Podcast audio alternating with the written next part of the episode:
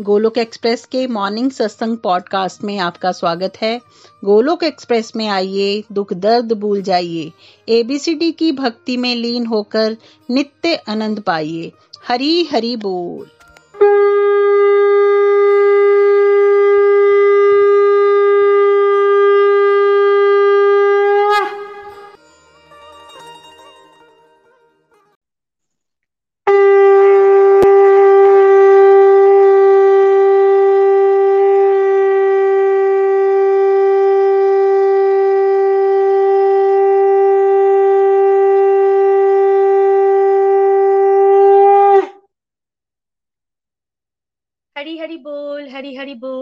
सभी को हिंदू नववर्ष की बहुत बहुत सारी शुभकामनाएँ और साथ ही साथ गुड़ी पड़वा की भी ढेरों सारी शुभकामनाएँ। हरी, हरि बोल। जय श्री कृष्ण चैतन्य प्रभु नित्यानंद श्री अद्वैत गदाधार श्री वासदी गौर भक्त वृंदा हरे कृष्ण हरे Krishna Krishna Krishna, Hare Hare. Hare Ram Hare Ram Ram Ram. Hare Hare. Busy to the body, free as a soul. Hari Hari बोल हरी हरि बोल शरीर से व्यस्त आत्मा से मस्त हरि नाम जपते हुए transform the world by transforming yourself जय श्री कृष्णा न शस्त्र पर न शास्त्र पर न धन पर न ही किसी युक्ति पर मेरा जीवन तो आश्रित है प्रभु केवल और केवल आपकी कृपा शक्ति पर गोलोक एक्सप्रेस में आइए दुख दर्द भूल जाइए एबीसीडी की भक्ति में लीन होके नित्य आनंद पाइए। हरी, हरि बोल एवरीवन जय श्री राम, जय श्री राधे कृष्णा। हैप्पी नवरात्र एवरीवन आज से चैत्र नवरात्र शुरू हो रहे हैं तो जय माता दी। और आज से, जैसे अभी दृष्टिका ने आपको कहा बेसिकली विक्रम संबंध के हिसाब से 2080 है, हमारा हिंदू नववर्ष है आज। कुछ लोग इसको वैसाखी पे सेलिब्रेट करते हैं नववर्ष को। कुछ लोग दिवाली से भी सेलिब्रेट करते हैं, और भारत के बहुत सारे पार्ट्स में आज के दिन को भी हिंदू नववर्ष के रूप में सेलिब्रेट किया जाता है। आज ही के दिन को कुछ स्टेट्स में, जैसे महाराष्ट्र में गुड़ी पड़वा को सेलिब्रेट किया जाता है, और आंध्र प्रदेश में, कर्नाटका और इसके आसपास के एरियाज़ में इसको उगाड़ी भी कहते हैं। तो आप सबको हिंदू नववर्ष की भी बहुत शुभकामनाएँ, और नवरात्रों की भी बहुत बहुत शुभकामनाएँ। इसे आप जानते हैं कि चार नवरात्रे होते हैं, इसमें से दो नवरात्रे गुप्त होते हैं और दो प्रोमिनेंट नवरात्रे होते हैं। सबसे सबसे प्रोमिनेंट होता है शारदीय नवरात्रे, है ना, जो सितंबर, अक्टूबर में आते हैं। और इसके एंड में फिर दुर्गा पूजा होती है। और इस बार जो नवरात्रे हैं, इसको राम नवरात्रे भी कहते हैं बिकॉज़ इस चैत्र नवरात्रों में, यहाँ से हिंदू नववर्ष शुरू होता है और ये नाइन डेज़ जो देवी की पूजा होती है और देवी माता से हम ये बेसिकली मांग रहे हैं कि हमारे अंदर नेगेटिविटी घटे पॉजिटिविटी आए और हमें भगवान श्री राम की, भगवान श्री कृष्ण की भक्ति प्राप्त हो, क्योंकि वो उनकी सेविका है। तो ये भाव से नवरात्रे नाइन डेज़ आज माता शैलपुत्री का दिन है तो माता शैलपुत्री की जय। ये सभी माता रानी के, पार्वती माता के अलग अलग रूप हैं। इस बार की नवरात्रि में, पिछली बार की नवरात्रि में हमने डिटेल में सत्संग करवाए थे। इस बार के नवरात्रों में हर एक सेशन के एंड में हम प्रीति जी के श्रीमुख से उस पर्टिकुलर डे की स्पेशल कथा का श्रवण किया करेंगे। एंड आई विल सजेस्ट कि ये जो नवरात्र के डेज़ हैं, देखो, ये जो गुड़ी पड़वा, ये नववर्ष, शुरुआत, इसमें ना सीजन्स मर्ज करते हैं और एक नए परिवर्तन के लिए बहुत अच्छा समय होता है। इनफैक्ट सृष्टि में ऐसी एनर्जी आ जाती है इस समय कि आलस का त्याग करके आप बेस्ट पॉसिबल स्पिरिचुअल प्रैक्टिसेस कर सकते हो। तो जो लोग व्रत रख सकते हैं, अपनी अपनी कैपेसिटी के हिसाब से व्रत रखें। और सबसे इंपॉर्टेंट व्रत क्या है कि हम अपना नाम जाप बढ़ाएँ और इन डेज़ में हो सके तो जितना हो सके, जैसे हमारा फोरेस्ट मॉडल है, सब कुछ डिस्क्राइब कर देता है। वो सत्संग साधना सेवा को बढ़ाइए। जितना हो सकता है आप लाइक दान दीजिए। This is a very auspicious time आज का जो दिन होता है, गुड़ी पड़वा, है ना? गुड़ी का मतलब होता है विजय पताका। और पड़वा का मतलब होता है वो परिवर्तन जहाँ पे है ना? सो so, ये जैसे हमारा हर एक वैदिक फेस्टिवल ये बात को रिप्रेजेंट करता है कि पॉजिटिविटी यानी गुडनेस प्रिडोमिनेट कर रही है इविल को वैसे ही ये गुड़ी पड़वा को भी रिप्रेजेंट किया जाता है और ये सिद्ध मुहूर्तों में आता है आज का दिन।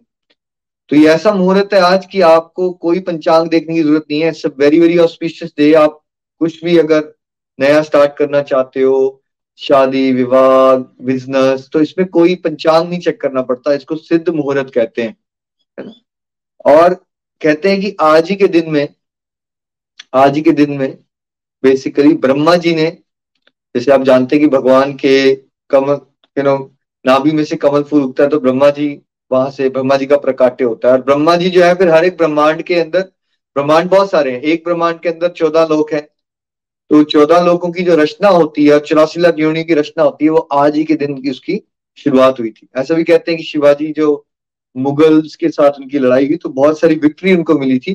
तो फिर उनकी प्रजा ने आज ही के दिन में गुड़ी पड़वा में विजय पताका लहराई थी।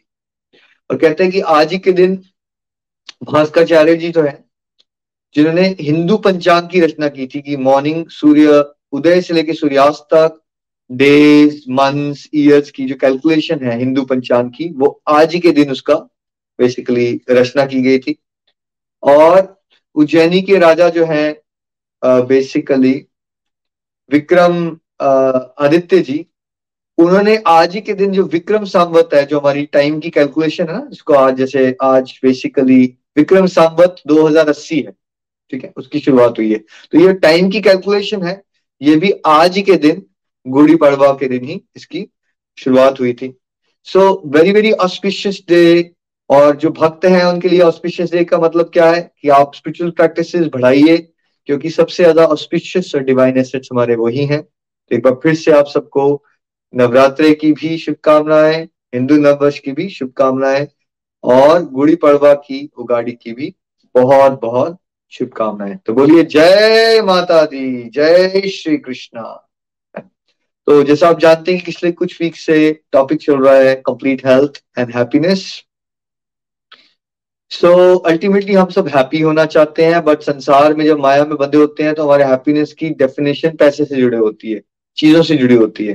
गोलक एक्सप्रेस में हम आपको बताने का प्रयास कर रहे हैं, अगर ऐसा ही होता तो जितने पैसे होते, उतनी खुशी बढ़ जाती। बट अक्सर देखा जाता है कि ज़्यादा पैसे वाले लोग भी बहुत डिप्रेस्ड हैं, खुश नहीं है।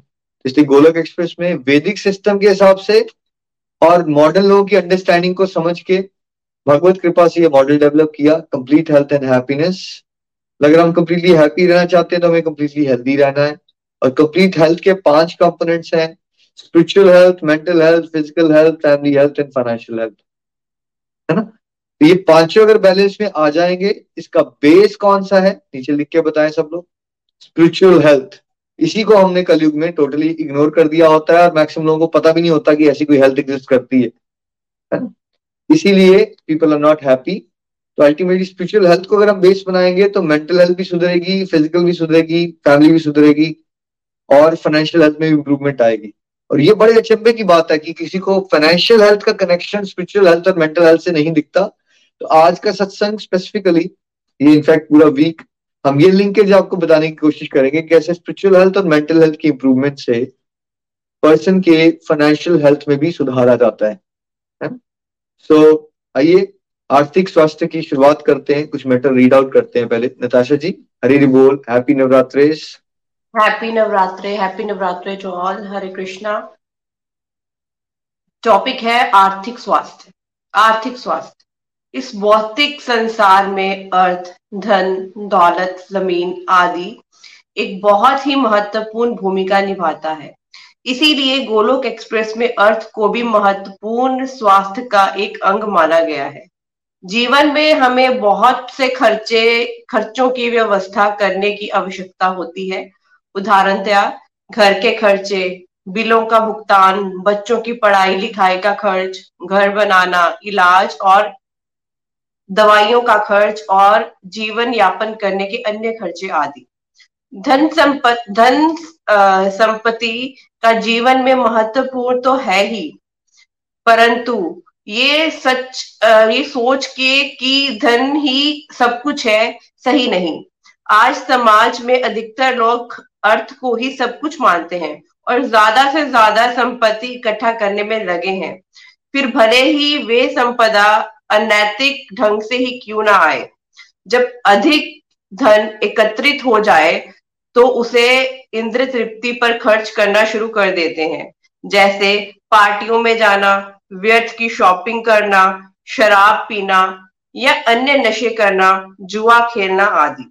इस तरह मनोरंजन के नाम पर बहुत सा पैसा और समय केवल विनाशकारी गतिविधियों में बर्बाद कर देते हैं, जिस कारण आर्थिक स्वास्थ्य बिगड़ जाता है। जब हमारा आध्यात्मिक और मानसिक स्वास्थ्य बेकार बेहतर होता है तो वह विनाशकारी गतिविधियों के स्थान पर भक्ति युक्त गतिविधियाँ करने लगता है, जिससे इंद्रिय संयम आता है और फालतू खर्चे कम होने शुरू हो जाते हैं। धन अर्जित करने में नैतिकता का ध्यान हम रख पाते हैं और कार्य कुशलता भी बढ़ती है। ऐसा होने पर हमारे आर्थिक स्वास्थ्य में अपने आप ही सुधार आ जाता है। हरी हरि बोल। थैंक यू सो मच है ना? थैंक यू तो जैसा अभी निताशा जी ने रीड आउट किया, देखिए मैक्सिमम लोगों को फाइनेंस ही सब कुछ लगते हैं। गोलक एक्सप्रेस में फाइनेंस को हेल्थ का ही पार्ट बनाया गया बिकॉज़ जिस हम वर्ल्ड में रह रहे हैं, देखिए, सबके खर्चे होते हैं। तो ये नहीं कहीं बोला जा रहा है कि पैसे मत कमाओ बट हमारा वैदिक सिस्टम का मॉडल है, धर्म, अर्थ, काम, मोक्ष। धर्म को पहले बेस बनाओ, उसके बेस पे फाइनेंसिस अर्थ इज़ फाइनेंसिस अर्थ काम is basically regulated sensual enjoyment भी सजेस्टेड है 99 परसेंट लोगों के लिए बिकॉज़ सब लोग उतने एडवांस नहीं होते कि वो सेंशुअल उनको बिल्कुल भी छोड़ देंगे, पर रेगुलेटेड होता है वो, है ना? इसलिए गृहस्थ आश्रम रिकमेंडेड है। और फिर रेगुलेटेड उसके बाद धीरे धीरे वो आश्रम बनाएँगे कि आप पहले 25 तक ब्रह्मचार्य का पालन कर रहे हो फिर ग्रस्त आश्रम है फिर वान प्रस्थ आ गया फिफ्टी के बाद या संन्यास आ गया ताकि धीरे धीरे आप रेगुलेट कर सको अपनी सेंशुअल इंजॉयमेंट को और सेंशुअल इंजॉयमेंट विद टाइम घटा सको और स्पिरिचुअल इंजॉयमेंट और जगत कल्याण वाले भाव को बढ़ा सको अपने लेटर स्टेजेस ऑफ़ लाइफ में। सो so, धर्म अर्थ फिर काम और उसके बाद मोक्ष अल्टीमेटली यू नो भगवत धाम की प्राप्ति करना है, जन्म मृत्यु के चक्कर से ऊपर उड़ जाना, है ना? तो कहीं भी ये नहीं बोला जाता है कि पैसे ही नहीं कमाना चाहिए, पैसे कमाना गलत है। बट जैसे खाने में नमक होता है ना भाई, नमक की एक इंपॉर्टेंस है। बट अगर आप नमक ही डालते रहोगे तो खाना स्वाद नहीं बन जाएगा। अब कलयुग में क्या है बिकॉज़ हमारी बुद्धि दूषित हो रखी है और हमें वैदिक ज्ञान नहीं है तो पैसे को भगवान बना दिया गया है, ठीक है? पैसे के आसपास ही पूरी ज़िंदगी घूमती है। अब एवरेज बंदे का पर्सन का लाइफ देखिए। नितिन जी, एक एवरेज पर्सन बचपन से शुरू कर दें। जॉब वगैरह टाइम मिला के तो क्या कह सकते हैं कि एटी नाइनटी परसेंट वो फाइनेंस के आसपास ही घूम रही है उसकी ज़िंदगी पैसे कमाने के लिए? हरी हरी बोल एवरीवन हरी हरी बोल. बिल्कुल सही आप कह रहे हो Nikhil ji. Seventy eighty percent उसका समय जो है जीवन का वो पैसे को इकट्ठे करने में ही चला जाता है। कह सकते हैं बिल्कुल सही है। तो बहुत सारा समय तो देखिए चौबीस घंटे में सोने में निकल जाता है। और फिर पैसा कमाने में निकल जाता है, फिर बंदा थोड़ा खाना वाना खाता है, टीवी देखता है और सो जाता है तो उसकी ज़िंदगी खत्म हो जाती है। तो जो मेनली लाइफ का रियल पर्पज है, वो आपकी स्पिरिचुअल प्रोग्रेस गॉड रियलाइजेशन वो कहीं डस्टबिन में चला जाता है। तो यहाँ ये बताया जा रहा है कि ऐसा नहीं कि आपको पैसे के बारे में बिल्कुल नहीं सोचना है बट अगर आप स्पिरिचुअल और मेंटल हेल्थ के ऊपर फोकस करोगे तो फाइनेंशियल हेल्थ को भी सुधारने में आपको हेल्प हो जाती है, लेकिन आपको उसके लिए कोई पूरा दिन पागल होने की ज़रूरत नहीं होती है। देखिए स्पिरिचुअल हेल्थ इंप्रूव हुई तो मन पे क्या आ जाएगा अपने आप? नियंत्रण आ जाएगा। क्यों इंसान की फाइनेंशियल हेल्थ खराब होती है? जैसे हमें बड़े बूढ़े कहते थे, भाई अपनी यू नो अपने चादर के हिसाब से पाँव फैलाओ। और हम मॉडर्न जनरेशन में क्या करते हैं? इनफैक्ट मैं भी ऐसे ही करता था। पहले पाँव फैला देते थे, बाद में क्या, नितिन जी, क्या दिखता था? ये चादर या रुमाल? हमारे साथ क्या होता चादर कहाँ गई? वो तो रुमाल है। फाइनेंसिस का बिल्कुल ध्यान नहीं रखते थे और कोई भी खर्चा कर देना है, जो मन में आया। और वेस्टेज भी बहुत होती थी पैसों की। और जो आप बात कह रहे हो कि जो आपके पास रिसोर्सेज नहीं भी हैं, जो फाइनेंसिस नहीं भी हैं, उस, उससे बहुत ज़्यादा ऊपर जाकर अपनी मटेरियल डिजायर्स को फुलफिल करने की कोशिश करना तो हमेशा डेफिसिट में रहने वाली एक फीलिंग कि कम है कम है कम है, वो वाली फीलिंग आएगी फिर हमेशा। और मॉडर्न सिस्टम्स क्या इस बात को इनकरेज करते हैं? Buy now pay later credit card पिछले पंद्रह बीस साल में अगर देखेंगे तो कंज्यूमरिज्म इतना बढ़ चुका है एंड बैंक्स या फाइनेंशियल जो अलग अलग कॉरपोरेशन uh, हैं वो इस तरह से लोन्स एक्सटेंड करती हैं या फिर जितने जितने भी बड़े ब्रांड्स हैं वो आपको ऑफ़र करते हैं कि आप सामान ले लीजिए और वो आप क्रेडिट पे ले लीजिए बाद में उसको पे करते रहिए। सो मटेरियल चीज़ों का हासिल करना बहुत आसान बन गया है। लेकिन उसके पीछे का जो प्रोसेस है अल्टीमेटली पैसे तो आपको देने ही है और इवन हायर रेट्स पे आपको पैसे पे करने पड़ेंगे। बट क्योंकि आ, सारा सिस्टम ये बन गया कि अभी अपनी सेंस ग्रेटिफिकेशन को फुलफिल कर लो। बाद में किसने देखा है? और बिल्कुल आप सही कह रहे हो, ये बढ़ गया है बहुत ज़्यादा। है ना तो देखिए, जब मेंटल हेल्थ हमारी खराब हो जाती है ना तो हमें भोग विलास के लिए कोई लिमिट नहीं होती हमारी ग्रीड बेस्ड लिविंग होती है, और हम सेंशुअल प्लेजर करना चाहते हैं कि ज़्यादा ज़्यादा हैप्पीनेस मिल जाए ज़्यादा से ज़्यादा हैप्पीनेस सेंशुअल लाइफ में क्या हो हैप्पीनेस कौन सी होती है?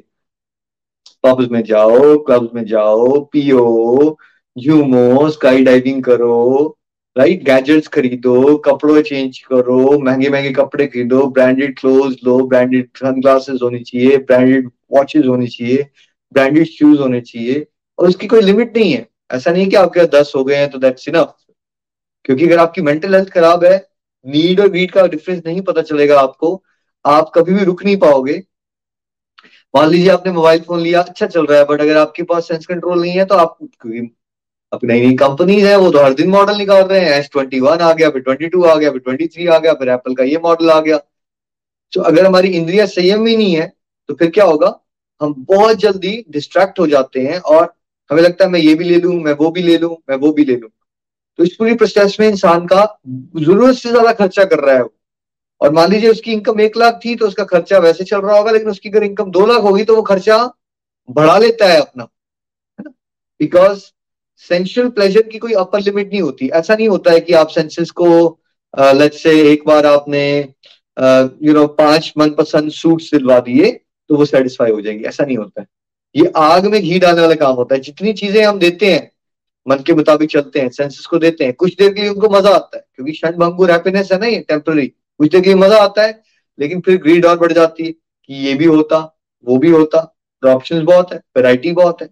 है ना चाहे वो क्लोथ ले लो या फ़ूड ले लो या रेस्टोरेंट ले लो या डाइनिंग आउट ले लो, चाहे कार्ड ले लो गैजेट ले लो, इतना ज़्यादा खर्चे के ऑप्शन है आपके सामने। और ये एडवर्टाइजमेंट क्या करती है? What is the role of advertisement क्या कह सकते हैं कि एडवर्टाइजमेंट भी एक ग्रुप की माया है? एडवर्टाइजमेंट आती रहती है बार बार आपके सामने। ले लो मुझे, बहुत अच्छी हूँ मैं। चाहे वो डायमंड्स हो, चाहे वो कपड़े हो, चाहे वो कार्स हो, है ना? वो क्यों आ रही है एडवर्टाइजमेंट पर उसका पर्पज क्या है? क्योंकि हमारे सेंस कंट्रोल बहुत अच्छे हैं या कंपनीज़ को पता है कि भैया जनता की सेंस कंट्रोल अच्छा नहीं है, इनको बार बार चीज़ें दिखाओ इनके सामने। है ना? सबसे सुंदर मॉडल होगी उसके अंदर। स्टाइलिश सा लगेगा वो। तो आपको वो अट्रैक्ट करता है। तो मान लीजिए अफोर्डेबिलिटी है, दस लाख की कार खरीदने वाली पर बंदा बीस में चला जाता है। लोन मिल गया उसको, उसने ले लिया, लेकिन बाद में वो फंस गया। है तो बहुत सारी आपकी फाइनेंशियल हेल्थ इस बात पे डिपेंड नहीं करती आप पैसे कितने कमाते हो। आपकी फाइनेंशियल हेल्थ इस बात पे डिपेंड ही नहीं करती आप कितने पैसे कमाते हो। नहीं तो करोड़पति कभी बैंक नहीं होते भाई। नितिन जी, सुना है कभी आपने केस करोड़ों रुपया कमा रहा है, लेकिन बैंक है? राइट बिल्कुल ऐसा आए दिन हम सुनते रहते हैं। टीवी पे भी आता है। इवन जहाँ हम रह रहे होते हैं, वहाँ भी आसपास आए दिन कोई ना कोई इस तरह का केस हो जाएगा। बाद में पता चलेगा, यार उसने लोन ही इतने ज़्यादा ले रखे थे। और वो इस तरह के एक्स्ट्रा वेरियंट खर्चे कर रहा था। लीकेज इतनी ज़्यादा थी उसके पूरे प्रोसेस में, बाद में कुछ भी नहीं बचा। तो इस बात पे नहीं डिपेंड करती आपकी फाइनेंशियल हेल्थ फाइनेंशियल हेल्थ आप इस बात पे डिपेंड करती है कि आप स्पिरिचुअली और मेंटली कितने स्ट्रांग हो, मन पे कितना नियंत्रण आ गया है, और उसके अकॉर्डिंगली फिर आप फाइनेंसिस को कितना अच्छे से मैनेज कर पाते हो, और आपको नीड बेस्ड लिविंग कितनी आती है। तो मान लीजिए आप पेशक एक लाख रुपए कमा रहे हो बट आपके सारे खर्चे भी मीट आउट हो रहे हैं, आप सेवा भी कर पा रहे हो और आप सेटिस्फाइड हो अपने जीवन में। तो ज़्यादा फाइनेंशियली हेल्दी हुए आप, वर्सेस की कोई दस लाख रुपए महीने के कमा रहा है, लेकिन उसको टेंशन हो रखी है पैसे की हर समय, है ना? क्योंकि उसने अपने खर्चे जो है वो इतने ज़्यादा बढ़ा लिए हैं, उसको लगता है कि मैं फाइव स्टार होटल के बिना तो कहीं जा ही नहीं सकता। राइट मुझे ये भी करना है, मुझे वो भी करना है, मुझे वही ब्रांड की अल्कोहल लेनी है, मुझे वो वाली कार चेंज करनी है। हो सकता है ten lakh rupees per month कमाने वाला इंसान फाइनेंशियली अनहेल्दी हो वन लाख रुपीज़ कमाने वाला इंसान फाइनेंशियली हेल्दी हो। है ना? तो पहले इस कॉन्सेप्ट को समझना है आपने। क्वांटिटी के गेम में नहीं पड़ जाना है। ऐसा नहीं होता कि ज़्यादा पैसे तो आप ज़्यादा फाइनेंशियली हेल्दी हो। ऐसा नहीं है।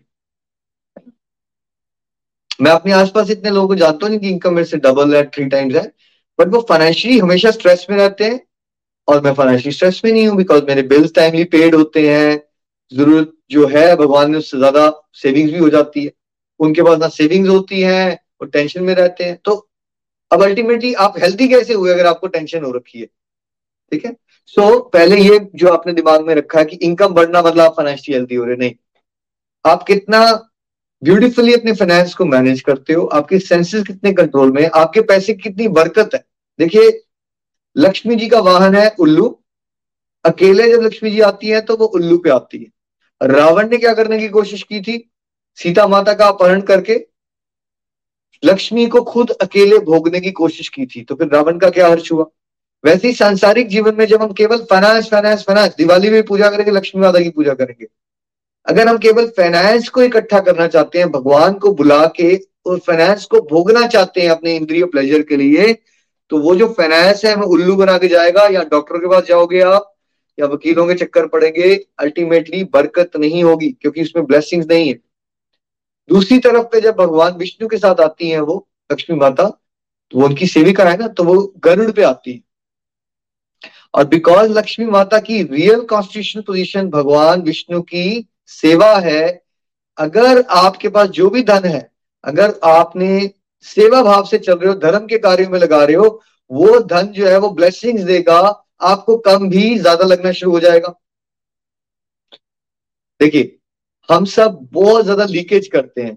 मैं आपको चैप्टर फाइव का भगवत गीता का एक श्लोक नंबर बाईस पढ़वाऊँगा। अब कैसे स्पिरिचुअल प्रोग्रेस के बाद इंसान की सोच कैसे बदल जाती है, आइए चलते हैं भगवत गीता में चैप्टर फाइव श्लोक नंबर बाईस। श्रीमद भागवत गीता की जय। नितिन जी। ओम नमो भगवते वासुदेवाय। श्रीमद भागवत गीता की जय। अध्याय पाँच, भक्ति युक्त कर्म, श्लोक नंबर बाईस। हे कौनते? इंद्रियों और विषयों के संयोग से उत्पन्न होने वाले भोग निश्चित ही दुख के कारण हैं।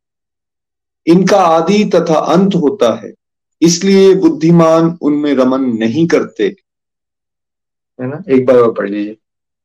हे कौनते? यहाँ कौनते? भगवान श्री कृष्ण जो हैं वो एड्रेस कर रहे हैं अर्जुन को और कह रहे हैं इंद्रियों और विषयों के संयोग से उत्पन्न होने वाले भोग निश्चित ही दुख के कारण हैं। इनका आदि तथा अंत होता है। इसलिए बुद्धिमान उनमें रमन नहीं करते। तो बुद्धिमान किसको रेफर किया जा रहा है? जो भागवत गीता जैसे शास्त्रों को समझ के अपने जीवन में उतार रहा है, यानी स्पिरिचुअली ग्रो कर गया, उसको क्या समझ आ जाएगी ये इंद्रियों, विषयों के जो संयोग से उत्पन्न वाली हैप्पीनेस है, वो टेम्पररी नेचर होती है। एग्ज़ाम्पल है ना? आपको भाया कि आपने पिज्जा खाना है तो वो पिज्जा खाने वाली जो हैप्पीनेस है वो टेम्पररी है या परमानेंट है? आपको पता है वो टेम्पररी तो ये जो सेंशियल प्लेजर्स की बात है ना, बुद्धिमान लोग ये समझ जाते हैं कि इसका आदि और अंत होता है अल्टीमेटली दुखी मिलना है मुझे उससे।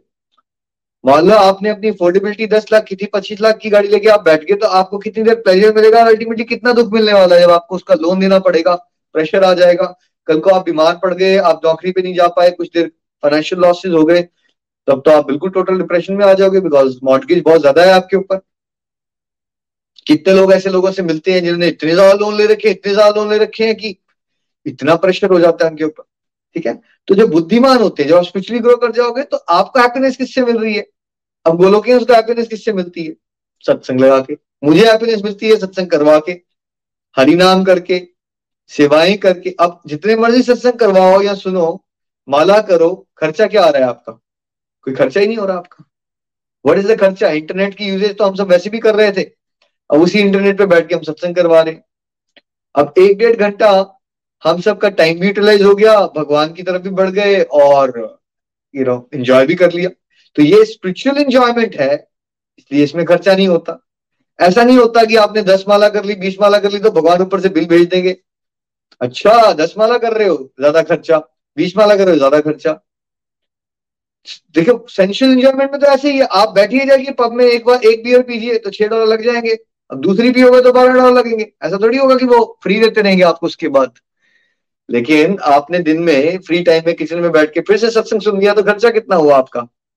और बाद में क्या लगना शुरू हो जाएगा आप में से? बहुत सारे लोगों ने हमें बताया, हमारी किटी पार्टी छूट गई, हमारा अल्कोहल छूट गया, हमारा ईटिंग आउट छूट गया, या मिनिमा मिनिमाइज हो गया। एक पर्सन पहले एक फैमिली कपल हफ़्ते में चार बार बाहर खाना खा रहा है। अब वो महीने में एक बार बार खाना खा रहा है। खर्चे में फ़र्क पड़ेगा या नहीं पड़ेगा?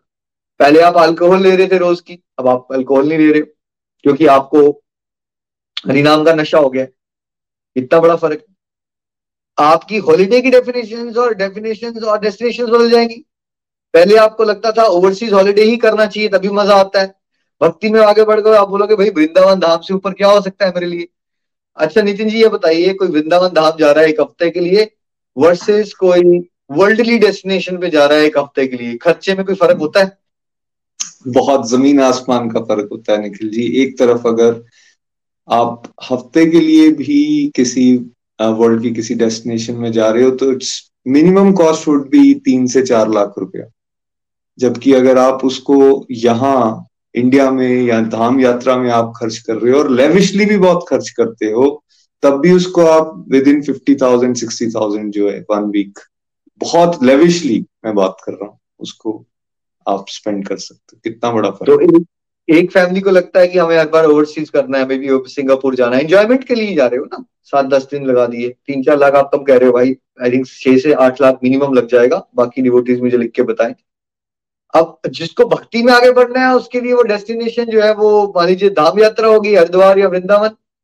बहुत लेविशली पचास हज़ार रुपए साठ हज़ार रुपए सात दिन है। कोई हैंगओवर्स नहीं है। स्पिरिचुअली भी ग्रो कर गए फैमिली ने एंजॉय भी कर लिया। अब यानी एक पर्सन ने वो एक हॉलीडे किया, दूसरे पर्सन के लिए पाँच छह हॉलीडे रेडी है उतने पैसे में। ठीक है? इस तरह से सेटिस्फेक्शन आ जाती है आपको और आप चीज़ें बदलने की भी जो टेंडेंसी होती है आपकी कि बहुत ज़्यादा कपड़े बदले आपको ये प्रेशर होता है कि हर पार्टी में मेरे पास नए क्लोथ होने चाहिए। बहुत तामझाम होता है इंसान का। वो भी कम होना शुरू हो जाता है स्पिरिचुअली ग्रो करके। बिकॉज़ देखिए गेम सारी माइंड की है ना। माइंड नियंत्रण में आ गया।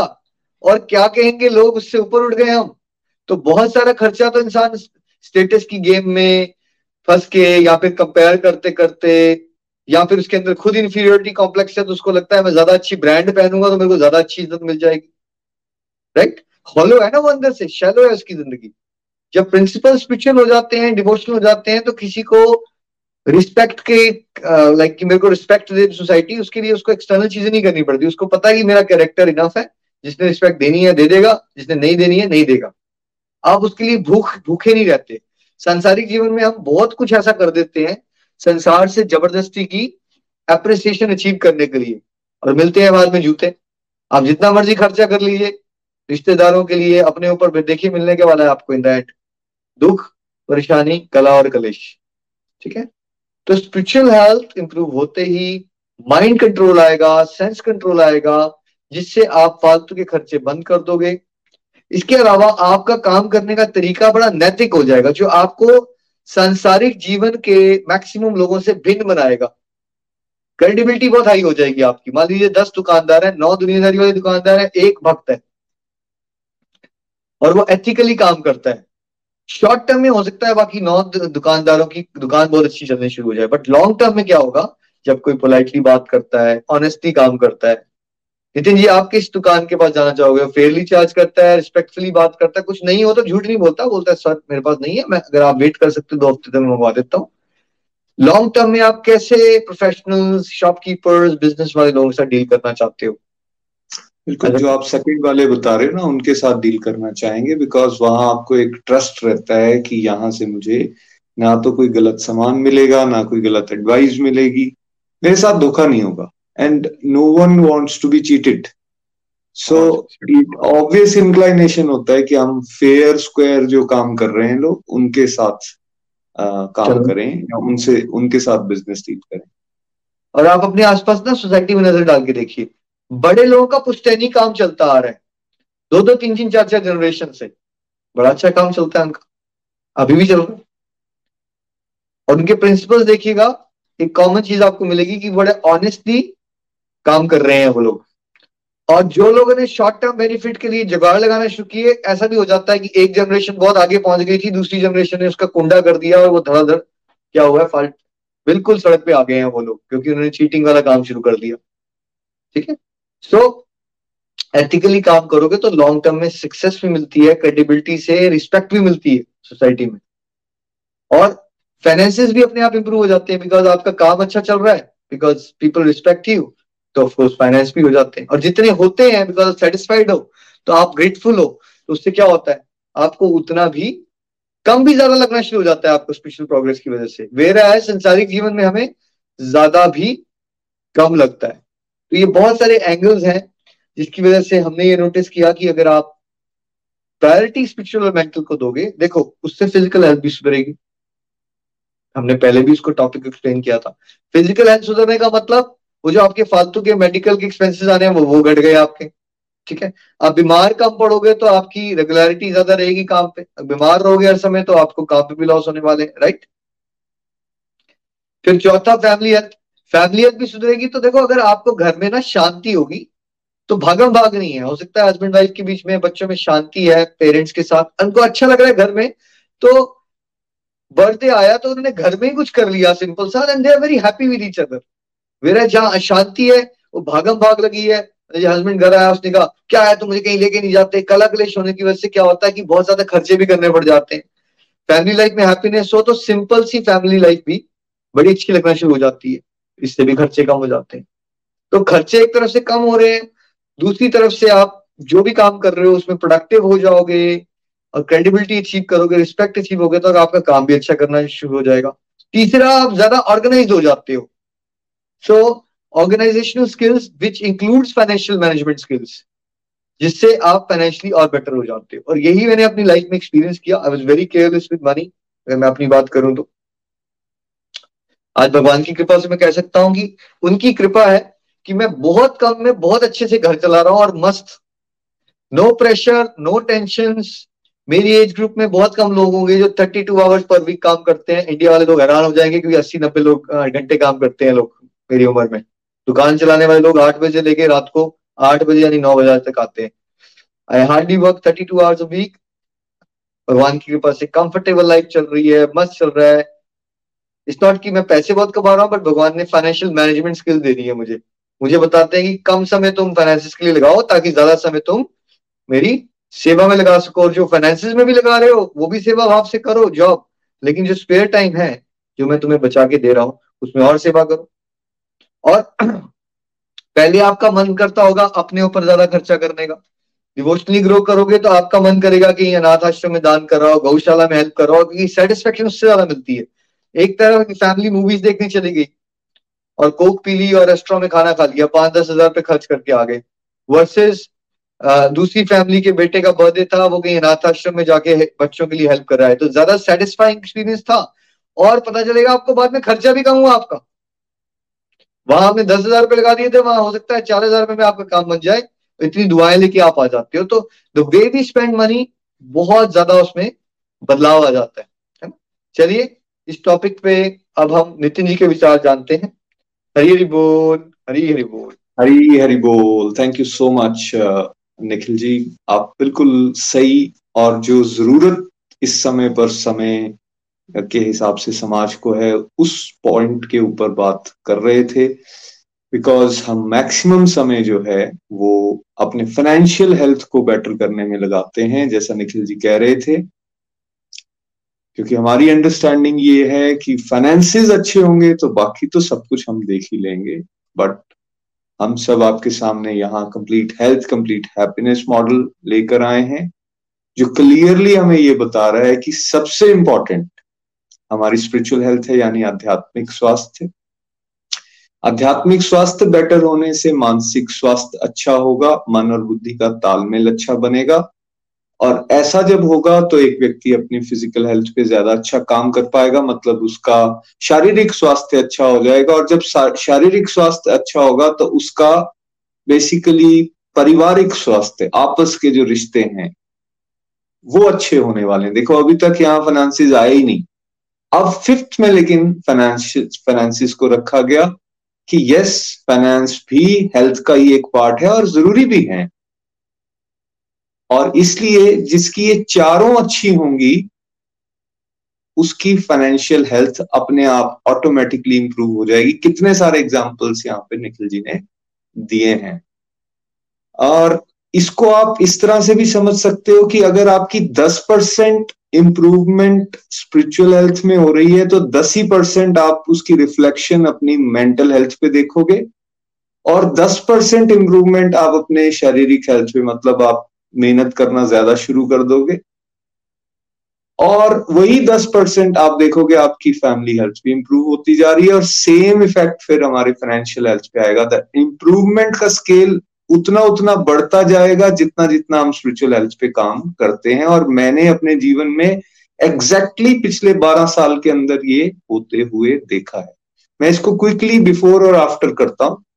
जितने सारे एग्जाम्पल्स यहाँ पे निखिल जी दे रहे थे जो खर्चों के या लीकेजेस के होते हैं, वो सब एग्ज़ाम्पल किसी और के नहीं है, हम खुद भी वो करते थे और I was part of it चाहे वो पार्टीज़ करना हो, रोज ईटिंग आउट करना हो ड्रिंक्स लेना हो स्मोकिंग करना हो, या फिर ट्रैवल करना हो, या फिर बहुत ज़्यादा शॉपिंग करना हो, ये सब चीज़ें हमने की। लेकिन उस समय होता क्या था? आपके पास लेट से अर्निंग आपकी है वन लाख रुपीज़ और खर्चे आपने कर रखे हैं डेढ़ लाख, दो लाख रुपए या ऑलमोस्ट एक लाख रुपए आप खर्चा कर देते हो तो बाकी पैसा कहाँ से आ रहा है? आप कहीं ना कहीं इधर उधर से कुछ करने की कोशिश करते हो तो उसका मतलब over a period of three to six months आप देखोगे कि आप आप तो डेफिसिट में चले गए। और फिर एक अलग तरह का प्रेशर अब उस प्रेशर को रिलीज़ करने के लिए आप अनएथिकल वे से पैसे कमाने की कोशिश करते हो। जब अनएथिकल वे से पैसे कमाने की कोशिश करते हो तो उससे क्या हुआ? उससे आपकी एंजाइटी बढ़ गई उससे प्रेशर्स बढ़ गए उससे आप आ, आपके अंदर एक अलग तरह का एक लोड है बिकॉज़ आपने कई जगह पे झूठ बोला है या कई जगह पे आपने रॉन्ग कमिटमेंट्स किए आप फिर उसको फुलफिल नहीं कर पाते तो एक नेगेटिव स्पाइरल बन गया जिससे एक व्यक्ति हमेशा परेशान रहेगा। तो पैसे अगर उसने ज़्यादा कमा भी ले लिए लेकिन उसके बाद भी अगर वो परेशान रहे तो उसका फ़ायदा भी क्या है? अब स्पिरिचुअल पाथ पर चलने से क्या एडवांटेजेस हुए?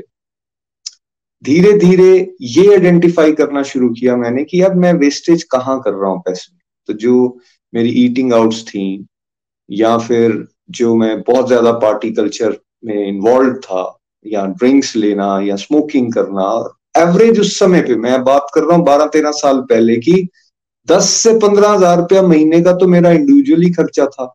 और फिर जो घर का बड़ा कर रहा है, मान लो उस समय मैं बड़ा था तो वही चीज़ आप अपनी फैमिली को भी तो ट्रांसमिट करते हो, वो भी वही देखते हैं तो उनके भी खर्चे उस तरह के होने शुरू हो जाते हैं। ये भी तो कर रहे हैं, हम भी कर लेते हैं। कोई चेक नहीं है, कोई सेंस कंट्रोल नहीं है।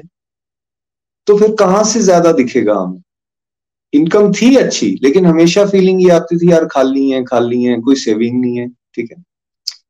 अब वो खर्चे कम होना शुरू हुए। एथिकल तरीके से काम करने की तरफ़ ध्यान देना शुरू किया। भाई, उतनी कमिटमेंट करो जिसको आप पूरा कर सकते हो। उसके अंदर बहुत अच्छी सक्सेस मिलना शुरू हुई। हमारी जो बर्थडे सेलिब्रेशन वगैरह होती थी, उस पर हमने डिसाइड किया कि हम भोग लगा के घर पे बनाएँगे।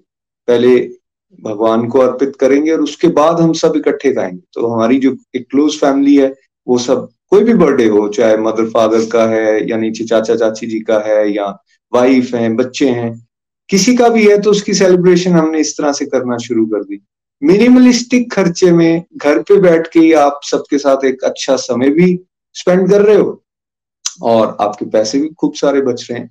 और मैंने ये नोटिस किया कि इस तरह के छोटे छोटे स्टेप्स लेने की, जहाँ घूमने की बात की गई तो हमारे जो हॉलीडेज हैं, साल में हम भी एक बार या दो बार घूमने जाते हैं, पूरी फैमिली जाती है साथ में, अच्छी जगहों पर रहते भी हैं, लेकिन फिर भी मैंने ये नोटिस किया, धाम यात्रा आप ज़्यादा कर रहे हो तो आपके खर्चे वहाँ भी बहुत कम हो जाते हैं, जो एग्ज़ाम्पल यहाँ निखिल जी दे भी रहे थे।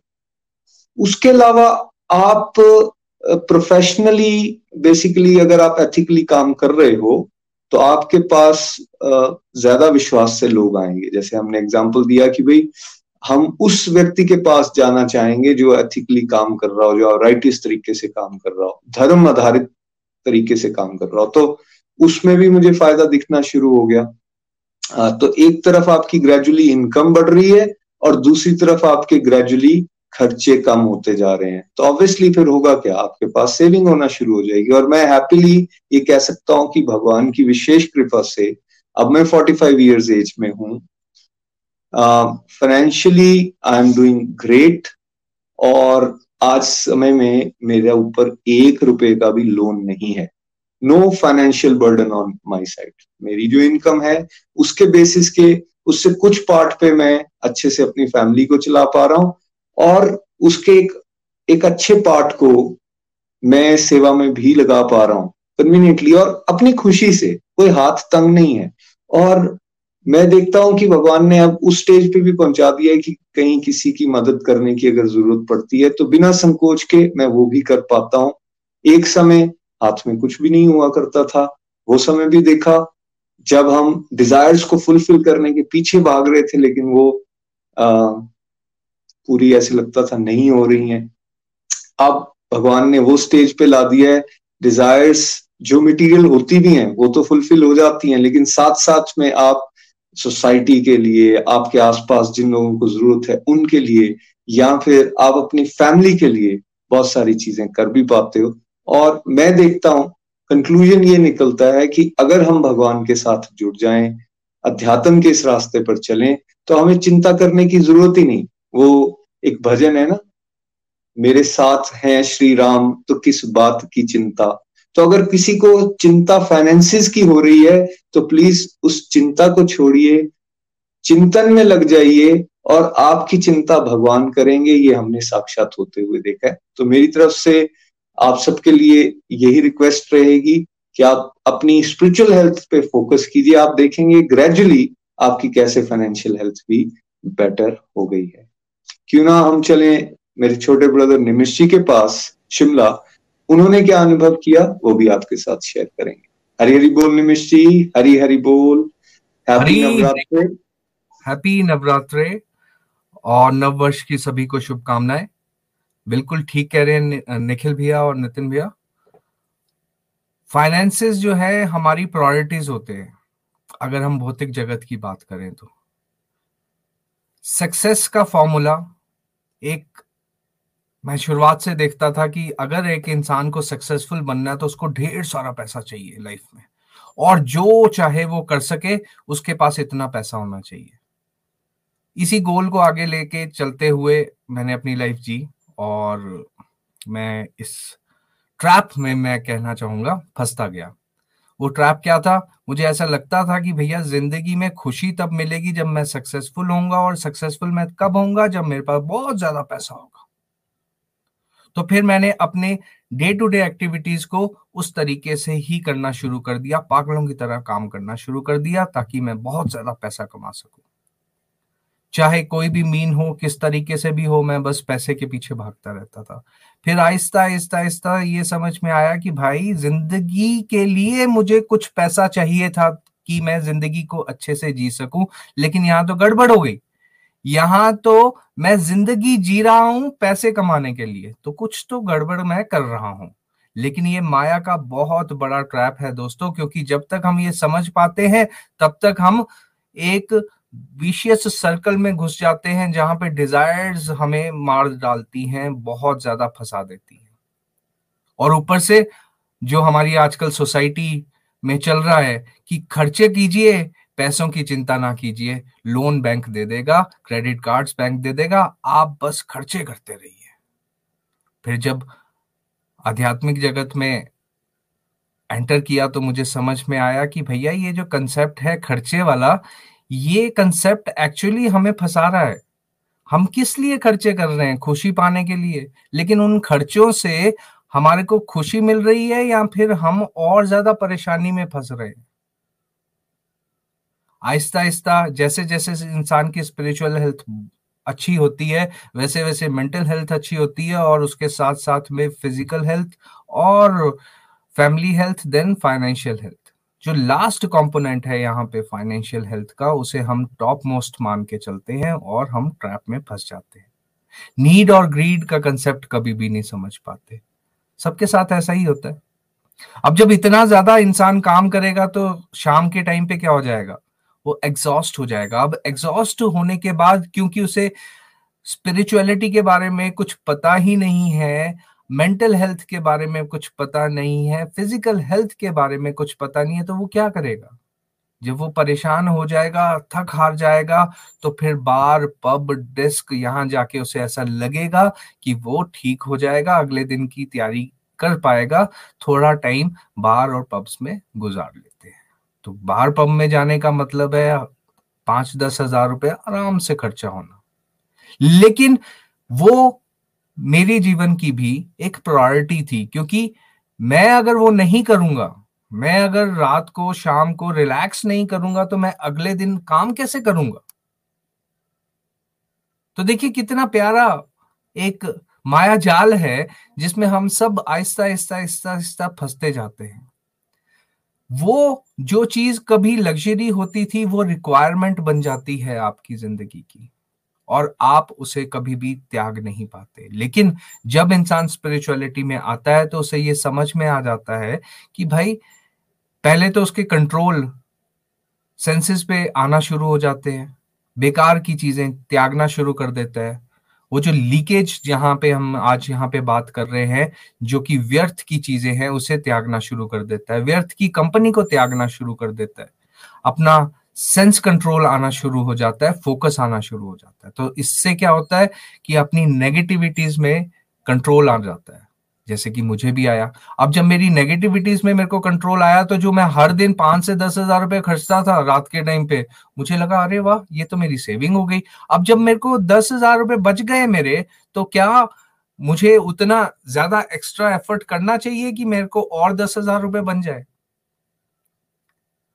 मैं तो यही चाह रहा था ना, मेरे पास पैसे हों, थोड़ी सेविंग्स हो और मेरे डे टू डे एक्सपेंडिचर अच्छे से निकल जाए और मेरी लाइफ अच्छे से चले। लेकिन मैंने उस चक्रों में अपनी नेगेटिव हैबिट्स को इतना ज़्यादा बढ़ा लिया कि हर दिन पाँच से सात हज़ार, दस हज़ार रुपए का खर्चा कर रहा था लेकिन जब स्पिरिचुअलिटी में आया, थोड़ा माइंड फोकस हुआ तो समझ में आया, ये सब चीज़ें बर्बाद हैं और उसके साथ साथ में मेरे को इससे कुछ मिल नहीं रहा, ये टेम्परेरी प्लेजर्स हैं, इससे कोई फ़ायदा नहीं होने वाला, उल्टा नुकसान होने वाला है। तो जब ये छूटना शुरू हुई तो फिर सेविंग्स और फाइनेंसिस ऑटोमेटिकली दिखना शुरू हो गए। नीड ग्रीड का कंसेप्ट समझ में आना शुरू हो गया। तो फिर होना क्या शुरू हो गया कि भाई, कम में भी ज़्यादा दिखना शुरू हो गया। अगर मैं थोड़ा कमाता था या फिर एवरेज कमाता था, उसमें भी मुझे ऐसा लगना शुरू हो गया कि मैं बहुत कमा रहा हूँ क्योंकि मेरा खर्चा कंट्रोल हो चुका था। और जब खर्चा कंट्रोल हो जाता है तो फिर आप अच्छी जगह पे खर्चा करना शुरू करते हो, जैसे कि आप अपनी हेल्थ पे ध्यान देना शुरू करते हो। लोगों को की रिक्वायरमेंट्स अगर कुछ हैं, जो आपका स्टाफ है आपके साथ, उनकी रिक्वायरमेंट्स पे ध्यान देना शुरू करते हो और उनकी हेल्प करना शुरू कर देते हो। सेवा के लिए पैसा अलग से निकालना शुरू कर देते हो। और इनसे बहुत ज़्यादा खुशी मिलती है। एज्यूमिंग जैसे अभी बात भी चल रही थी, हमने एक डिनर नाइट आउट डिनर मार लिया और उसमें पाँच, दस, पंद्रह हज़ार रुपए खर्च लिए। और दूसरी तरफ़, आपके घर में कोई डोमेस्टिक हेल्प है, वो बेचारे बीमार हैं या उनके पास बच्चों को स्कूल में पढ़ने के लिए पैसे नहीं है तो अगर आप उस पैसे को वहाँ पे यूटिलाइज कर दें तो किसमें ज़्यादा मज़ा आएगा दोस्तों? किसमें ज़्यादा खुशी मिलेगी और परमानेंट खुशी मिलेगी? वो खुशी ऐसी नहीं होगी जो चली जाएगी। फिर एथिक्स पे काम करना शुरू कर देते हैं स्पिरिचुअलिटी के साथ मिलके। मैंने भी ऐसा करना शुरू किया, भगवान की कृपा से। जो जो मेरे पास था, वो तो मेरा था ही। लेकिन जो मेरे पास नहीं था, वो भी आना शुरू हो गया। भगवान देखिए किस तरीके से अपने भक्तों की को प्रोटेक्शन देते हैं। कहीं ना कहीं हमारी कोई ना कोई हिडन डिजायर्स अंदर होती है ना, वो भगवान किसी रूप में पूरा कर देते हैं। कभी ऐसा हुआ ही नहीं कि कुछ कमी रहेगी हो। समाज की नज़र में देखें तो कोई भी कार्य ऐसा नहीं है जो नहीं हो रहा था। आज भी मैं पूरा टाइम अपने प्रोफेशन को भी देता हूँ लेकिन उसके साथ साथ में जब भी कोर्ट में मेरे को टाइम मिलता है मैं ए, एक एडवोकेट हूँ बाय प्रोफेशन तो कोर्ट में जब भी मुझे टाइम मिलता है मैं अपना साइड में जाके नाम जाप कर लेता हूँ वॉक करते करते जाप करता रहता हूँ यूट्यूब में बड़ा कुछ देखता रहता हूँ तो उससे क्या होता है कि मैं निरंतरित रहता हूँ। और उस टाइम को तो मैंने यूटिलाइज किया ही किया और बाकी बेकार की चीज़ों में फंसने से भी बच गया। इससे बेनिफिट क्या हुआ कि मैं स्टेबल रह पाया फोकस होके काम कर पाया और दुनियादारी की नज़र में तो वैसे ही है, लेकिन काम करते हुए भी भगवान के साथ जुड़ते हुए आगे बढ़े तो हम एथिकली काम कर पाए, जिसमें हमें नाम भी मिला। अभी पीछे की बात है, एक छोटा सा एग्जांपल मैं शेयर करना चाहूँगा। एक बड़े पुराने क्लाइंट्स जिनका मैंने कभी केस भी नहीं किया था, एक ओपिनियन लेके गए थे वो मेरे से। उनका मेरे को फ़ोन आया और दे सेड कि, सर, मेरे को याद आ रही थी आपकी, इसलिए मैंने फ़ोन किया, कोई काम नहीं है मेरे को। आपने जो एडवाइस दी थी, बहुत अच्छी एडवाइस थी और उस एडवाइस की वजह से मेरी लाइफ अच्छी हो गई। ऑल दो मेरे को पैसे नहीं आए, लेकिन वो जो सेटिस्फेक्शन जितनी ज़्यादा मिली, वो मेरे को अरबों करोड़ों रुपए खर्च के भी नहीं मिल पाती। तो ये एथिक्स से भी हम आगे बढ़ते हैं और उस इंसान ने मेरे, मेरी पब्लिसिटी भी तो की होगी ना। तो ऐसा नहीं है कि कहीं पे भी पैसे की कमी आ रही है या कुछ हो रहा है। उल्टा मैं ये ज़रूर कहना चाहूँगा, जब हम भगवान के साथ जुड़ते हैं तो फिर ये पैसा जो है या फाइनेंसिस जो है, वो दो गुना, दस गुना और अच्छे हो जाते हैं। हमें पता ही नहीं चल पा, चलता। हमें लगता है, अरे वाह, हर तरफ़ से भगवान की कृपा बरस रही है, हर तरफ़ से पैसा आ रहा है। और इंटरेस्टिंगली जब मैं पैसे के पीछे भाग रहा था तो पैसा मेरे आगे भाग रहा था। और जब मैंने भगवान के साथ जुड़कर अपने माइंड को, अपनी सेंसेस को कंट्रोल करना सीखा और पैसे की तरफ़ से फाइनेंसिस की तरफ़ से ध्यान हटा के सेवा में लगाया तो फाइनेंसिस भी साथ साथ हो लिए। और हर एक डिजायर्स पूरी होती गई। तो ऐसा है दोस्तों कि अगर हम ये समझते हैं कि स्पिरिचुअलिटी में आगे बढ़कर किसी का नुकसान हो जाएगा तो वो बिल्कुल गलत है। ऐसा कुछ भी नहीं है। यहाँ पे हम सबने देखा है फील किया है, महसूस किया है कि जब हम स्पिरिचुअलिटी में आगे बढ़ रहे हैं, उसके साथ साथ में हमारे फाइनेंसेस भी सही हो रहे हैं। हमारी डिजायर्स कम हो गई हैं, हमारे खर्चे कंपैरेटिवली कम हो गए हैं, गलत हैबिट्स खत्म हो चुकी हैं फोकस से काम कर रहे हैं, इस वजह से सारी चीज़ें कंपाइल करके देखे तो ओवरऑल डेवलपमेंट हो रही है ग्रोथ हो रही है और फाइनेंसिस तो अगर ये सब हो रहा है तो फाइनेंसिस तो ठीक होंगे ही होंगे। तो घबराने की कोई बात नहीं है और ये टॉपिक जो है बहुत ही इंपॉर्टेंट है फाइनेंसिस इंपॉर्टेंट है। दोस्तों। लेकिन सबसे ज़्यादा इंपॉर्टेंट हमारी ज़िंदगी है, जिसमें हम खुशी चाहते हैं तो उस खुशी को चाहने के लिए, और खुशी को पाने के लिए हमें स्पिरिचुअलिटी में आगे बढ़ना होगा। जब हमारी स्पिरिचुअल हेल्थ बढ़ेगी तो हमारी मेंटल हेल्थ ठीक होगी। मेंटल हेल्थ ठीक होने से हमारी फ़िज़िकल हेल्थ पे हमारा ज़्यादा ध्यान रहेगा फैमिली हेल्थ पे ध्यान रहेगा, और जब ये सारे कंपोनेंट ठीक होंगे तो फाइनेंसिस कहाँ जाएँगे? यहीं आएँगे घूम फिर के। तो आइए चलते हैं अमन जी के पास कनाडा और जानते हैं उनके व्यूज़ आज के टॉपिक के बारे में। हरी बोल हरी बोल, निवेश जी हरी बोल, निखिल जी, और सबको नवरात्रों के पहले नवरात्रे की बहुत बहुत बधाई हो तो बहुत ही बढ़िया this is a very very nice topic है ना, कि जैसे निखिल जी ने बिल्कुल सही बोला कि हम लोग अक्सर स्पिरिचुअल हेल्थ हेल्थ को हम ओवरलुक कर देते हैं। ओवरलुक नहीं, हमको तो मेरा खुद का एक्सपीरियंस है स्पिरिचुअल हेल्थ नाम की कोई चीज़ होती है ऐसी जब से भागवत गीता से जुड़े, उसके पहले तक तो ऐसा कॉन्सेप्ट ही नहीं था कि स्पिरिचुअल हेल्थ भी कोई चीज़ है जिसको हमको ठीक करना है है ना? और अभी जब भागवत गीता का अध्ययन करते हैं और आगे बढ़ते हैं तो अब अब ऐसा लग रहा है कि स्पिरिचुअल हेल्थ और फाइनेंशियल हेल्थ बहुत ज़्यादा इंटरकनेक्टेड है। बहुत तरीकों से इंटरकनेक्टेड है, ऐसा मैंने पर्सनली फील किया है। कुछ थोड़ी सी चीज़ें मैं आपके साथ शेयर कर सकता हूँ इसमें, जो जो मेरे मेरे पर्सनल विचार हैं जो मैंने, जिनका मैंने अनुभव किया है है ना? जैसे जब हम स्पिरिचुअलिटी में आगे बढ़ते हैं तो सबसे पहले हमको एक ना सेंस ऑफ़ पर्पस एंड एक डायरेक्शन मिलनी शुरू हो जाती है। जब हमको वो डायरेक्शन मिलने लगती है तो हमारे जो फाइनेंशियल डिसीज़न लेने की कैपेसिटी है कैपेबिलिटी है जहाँ उसकी उसमें स्टेबिलिटी आ जाती है तो हम अपने फाइनेंशियल डिसीज़न सही तरीके से ले सकते हैं। स्पिरिचुअलिटी में आगे बढ़ने का मतलब है कि लाइफ में डिसिप्लिन आना शुरू होता है। अगर लाइफ में डिसिप्लिन आता है सेल्फ कंट्रोल आता है तो फिर फाइनेंशियली जो हम डिसीज़न लेते हैं, उनमें भी सेल्फ कंट्रोल और उनमें भी डिसिप्लिन आ जाता है।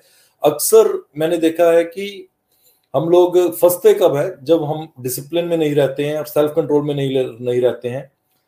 हम अनड्यू डेट इकट्ठा करते हैं अनड्यू लोन्स लेते हैं और उसके कारण हम एक फाइनेंशियली ऐसी स्टेज में फंस जाते हैं, जिसको फिर नेविगेट करना मुश्किल हो जाता है। लेकिन ये सारी अल्टीमेटली हमारी हैबिट के साथ में कनेक्टेड होती है। अगर हम स्पिरिचुअलिटी में आगे बढ़ते हैं तो हमको सेल्फ कंट्रोल की हैबिट्स डेवलप होनी शुरू हो जाती है। ठीक है? और वो सेल्फ कंट्रोल हमको फाइनेंशियली भी स्टेबल कर देता है। फिर उसके बाद पॉजिटिव माइंडसेट आ जाता है। और कभी कोई फाइनेंशियल अगर ट्रबल आती भी है, जो बोलते हैं ना, विपरीत काल काल मतलब विनाश काले विपरीत बुद्धि के, जब आपको परेशानी आती है, हम, आप, हर डिसीज़न हमारा गलत होना शुरू हो जाता है। लेकिन जब हम स्पिरिचुअलिटी स्पिरिचुअलिटी में आगे बढ़ते हैं, जब हम स्पिरिचुअली स्ट्रांग होते हैं तो फिर वैसा समय नहीं आता है। तो अगर फाइनेंशियली कोई डिफिकल्टीज भी आती हैं तो हम उसको बहुत इजीली नेविगेट कर लेते हैं और उसको हम फिर फर्दर और गलत डिसीज़न नहीं होते हैं हमारे से। ये मैंने खुद हमने इस चीज़ को रियलाइज़ किया है। फिर डिटैचमेंट डिटैचमेंट का कॉन्सेप्ट और हमको ऐसा लगने लगता है जब हम स्पिरिचुअलिटी में आगे बढ़ते हैं कि सब कुछ सब कुछ परमपिता परमात्मा का ही। है ना? उन्हीं का ही है। हमको एज ए लोनर मिला हुआ है। दिस इज़ हाउ हमको एक एक लाइफ में एक रोल मिला है। उस रोल को निभाने के लिए हमको जो चीज़ें मिली है, हमको उनके साथ अपनी बेस्ट परफॉर्मेंस देनी है। अपनी ड्यूटीज़ को परमात्मा के लिए अर्पित करना है है ना? सेवा का भाव आ जाता है कि कैसे हम मतलब कि जो भी हमको मिला है, कैसे हम सेवा में लगा सकते हैं। जैसे एक बच्चा होता है ना एक स्टोरी मेरे को याद आ रही है। एक बच्चा होता है, अपने फादर को बोलता है कि मेरे को दस रुपए दो, दस रुपए दो, पैसे माँगता है फादर से। फादर थोड़े से इरिटेट हो जाते हैं, फिर उठा के उसको अपनी पॉकेट से दे देते हैं। थोड़ी देर बाद वो बच्चा शॉप में जाता है और वहाँ से एक चॉकलेट लेकर आता है और अपने डैड को बोलता है, आज आपका बर्थडे है, मैं आपको ये गिफ्ट दे रहा हूँ। तो कितना मतलब कि भाव में कितना चेंज होगा उस टाइम फादर का, जब उसको ऐसा मिलता है ना? इसीलिए हमको सब कुछ हमारे परम पिता परमात्मा ने दिया है। उन्हीं की सेवा में लगाना है। ऐसे ऐसे कॉन्सेप्ट दिमाग में आने लग जाते हैं कि फिर जो धन हम अपने लिए एकत्रित करने के लिए हम पूरी कोशिश करते हैं, वो वो हमारा कहीं ना कहीं उसमें हमारा माइंड माइंड जो है वो एक संभाव रूप से काम करने लग जाता है। उससे हमारी फाइनेंशियल जो हेल्थ है वो बेटर हो जाती है। तो बहुत सारे श्लोक है भागवत गीता में। 2.47 श्लोक में आता है कि आपको अपना कर्म करने का अधिकार है, लेकिन लेकिन you are not entitle to fruits of result तो ये सब जितने भी श्लोक आते हैं 2.48 में आता है कि अपनी ड्यूटीज़ को इक्वपाइज होकर करो। ठीक है ना? सक्सेस एंड फेलियर को छोड़ के। तो ये सारी की सारी जो शिक्षाएँ हैं जब हम स्पिरिचुअली स्ट्रांग होते हैं तो डायरेक्टली हमारे फाइनेंशियल हेल्थ से रिलेट हो जाती है। तो हरी हरी बोल जी आज मैं यहीं रुकता हूँ। हरी हरी बोल हरी हरी बोल। आई थिंक प्रीति आप हरी हरी बोल हरी हरी बोल। Thank you very much Aman ji. बहुत अच्छा आपने बताया। और आज का टॉपिक देखिए बहुत बढ़िया। सर्वप्रथम तो आपको नवरात्रों की बहुत बहुत शुभकामनाएँ। निखिल जी नितिन जी निमिश जी और अमन जी ने भी बड़ा अच्छा जो है इस पर रोशनी डाली है। देखिए, मैं भी फाइनेंशियल हेल्थ के विषय में कुछ कहना चाहूँगी। मैं एक हाउस वाइफ हूँ और अगर मैं हाउस वाइफ को रिप्रेजेंट करती हूँ तो मैं ये बोल सकती हूँ कि मैं काम नहीं करती हूँ तो ऐसा नहीं है कि फाइनेंशियल हेल्थ से मेरा कोई लेना देना नहीं है। अगर मैं पहले की बात करूँ, जब स्पिरिचुअलिटी में इतना बड़े चढ़े नहीं थे तो क्या करते थे? काम तो कोई करना नहीं तो फिर बैठे बैठे टेंशन हो जाती थी, क्या टेंशन होती थी? हाय, मेरे बच्चों का क्या होगा? इनकी पढ़ाई कैसे होगी? इनकी शादियाँ भी करनी है कल को, हमें इतना बचाना है, हमें ये करना है, हमें वो करना है। काम कोई नहीं करना, पर बैठे बैठे टेंशन लेनी भी है और टेंशन देनी भी है। और बोलना भी है, क्या होगा? हर समय टेंशन, हर समय टेंशन। और जब बात आई किट्टी पार्टीज़ की, किट्टी पार्टीज़ में जाना है। और किट्टी पार्टी में सूट कैसे रिपीट हो जाए? ड्रेस तो नहीं ही चाहिए, मंथली। और अगर दो किट्टी पार्टी डाली हैं तो तो भी कैसे रिपीट हो जाए? तो दो नहीं चाहिए। और पार्लर जाना है तो वो भी जाना है। वो उस पर कैसे रोकेंगे हम लोग? ईटिंग आउट भी करनी है और बच्चों को खिलौने भी लेके देने हैं। मंथली बच्चों को शॉप पे लेके जाना है, खिलौने भी लेके देने हैं। और कोशिश ये होती है कि अब डिफरेंट ही खिलौना लेके दें। इस पे कोई कॉम्प्रोमाइज नहीं। तो सब कुछ करना भी है, खर्चना भी है कॉम्प्रोमाइज कोई नहीं करना। फिर टेंशन भी लेनी है, फिर कुछ बच नहीं रहा है और कमाते भी कुछ नहीं है। और फिर आ जाके सोच आती है कि मेड को बहुत पैसे देते हैं तो अगर हम मेड को हटा दें तो कितने पैसे बच जाएँगे? और फिर अगर हमने इस तरह का कोई स्टेप ले लिया और घर का काम करना पड़ गया तो और टेंशन फिर कौन करेगा? उसमें भी टेंशन देनी आए, थक गए, बीमार हो गए तो फिर बच्चे भी रुल रहे हैं। तो इस तरह का करते हैं, हर समय परप्लेक्स जो ये, वो, और ऐसा नहीं है कि होता नहीं है, होता भी है। तो इस तरह की कंडीशन होती है तो दिखेगा भी नहीं कभी किसी को। आप देखिए कितना ये जो मॉडल है कंप्लीट हेल्थ और हैप्पीनेस मतलब कितना ये हमें रोशनी डालता है कि हमें खुश रहना है तो खुश रहने के लिए कि सच में पैसों की ज़रूरत होती है बहुत ज़्यादा।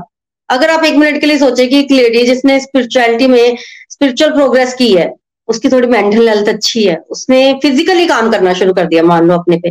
वो सुबह उठती है वॉक पे जाती है अच्छा पानी पीती है फ्रूट्स इनटेक लेती है, और उसके बाद बच्चों को भोग लगा भोजन खिलाती है। और तीन चार दिन तक उसने ये रूटीन फॉलो किया जिसमें पैसे आए भी नहीं तो क्या वो खुश रह पाएगी? खुश है ना वो? तो रियल मायने में जो खुशी खुशी होती है, वो पैसों पे जो है, वो इतनी डिपेंड नहीं करती है। सबसे पहले तो ये समझ में आता है। और दूसरा, क्या सच में फाइनेंसिस की कमी होती है किसी के पास? अगर आप थोड़ा सा सोचें, बच्चों क्या सच में महँगे महँगे खिलौनों की ज़रूरत होती है? आई एम श्योर अगर बच्चों के लिए आप लूडो ले आओ, जो कि बहुत महँगी नहीं आती है बच्चों के साथ बैठ के लूडो खेलो, बच्चे इतने खुश हो जाएँगे, इतने खुश हो जाएँगे, कहीं ज़्यादा एंजॉय करेंगे वो, क्योंकि बच्चे कंपनी एंजॉय करते हैं। और अगर बच्चों को आप साइकिलिंग पे लेके जाओ तो बच्चे क्या खुश नहीं होंगे? ये हमारा मिथ होता है कि हम महँगे महँगे खिलौने लेके देंगे तो बच्चे बहुत ज़्यादा खुश होंगे। और अगर मान लो आपने अच्छा फ़ूड बनाया, जो बच्चों को घर पे खिलाना है, वही फ़ूड आप पैक करके बच्चों को बोलते चलो पिकनिक पे चलते हैं, और पिकनिक पे जाते हो। किसी मंदिर में जा, और वहाँ पर बच्चों को अच्छा सा फ़ूड भी खिलाते हो, और साथ में लूडो लेके गए, वो खिला, लूडो भी खेलते हो बच्चों के साथ। पैदल जाते हो और बच्चों को वॉक भी कराते हो और पैदल लेके आते हो। तो आउटिंग भी हो गई, सब कुछ अच्छा हो गया। तो फिर क्या, पैसे इतने इतने ज़्यादा लगे? नहीं। तो देखिए, हमें कनेक्शन पता नहीं होता, इसलिए हम लोग खुद भी परेशान होते हैं और बाकी को भी परेशान करते हैं। सच में जब हमें रिलेशन समझ में आता ना तो हमें वो चीज़ें नहीं करनी है।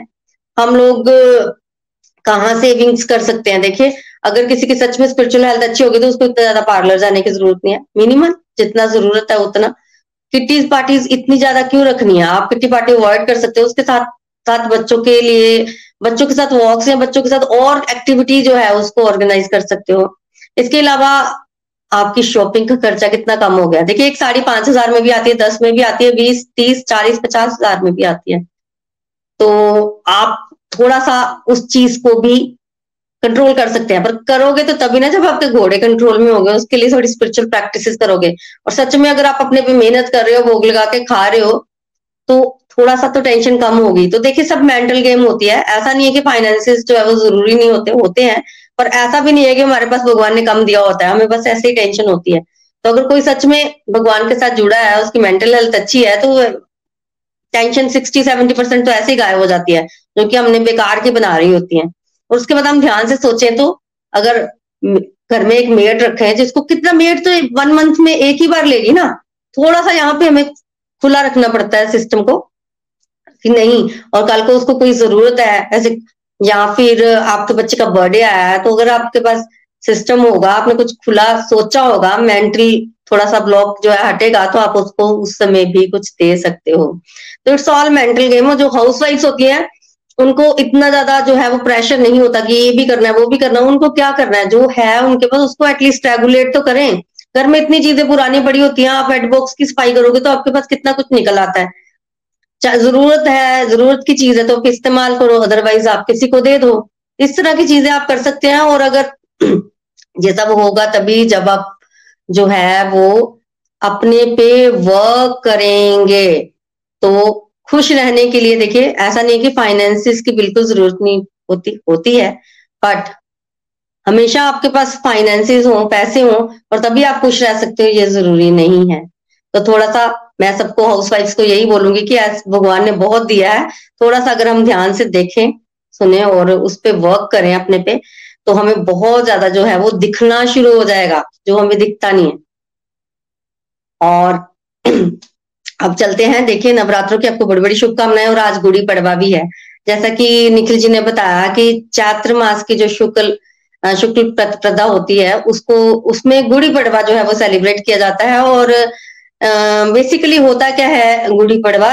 इसमें ना देखिए एक लकड़ी का डंडा सा होता है, उस पे जरी का कपड़ा जो है वो बांधा जाता है और फिर उसको लहराया जाता है। ये जो है, ये समृद्धि का प्रतीक होता है और इस दिन जैसा कि निखिल जी ने भी बताया कि सिद्ध मुहूर्त होता है सारा दिन शुभ होता है। कोई भी शुभ कार्य जो है, वो आप इस दिन पर जो है, वो आराम से कर सकते हैं। हिंदू नववर्ष की शुरुआत भी इस दिन होती है। राजा विक्रम विक्रमादित्य जी ने इस दिन काल की गणना जो है, वो आरंभ की थी। इसलिए हम लिखते हैं विक्रम संबत इतना, और आज 2080 की जो है, वो शुरुआत हो रही है। तो लकड़ी के डंडे पर जो जरी का कपड़ा लपेट के जो बांधा जाता है, लहराया जाता है, वो बेसिकली जो है वो समृद्धि का प्रतीक होता है। उस पर आपने देखा होगा एक फूलों की माला होती है।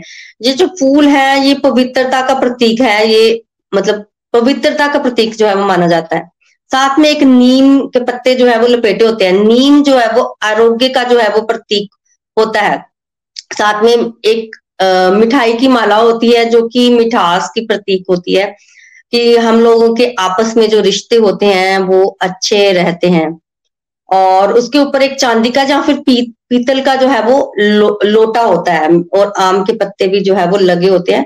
तो इस तरह से एक बहुत सुंदर सा जो है वो लहराया जाता है लकड़ी पर।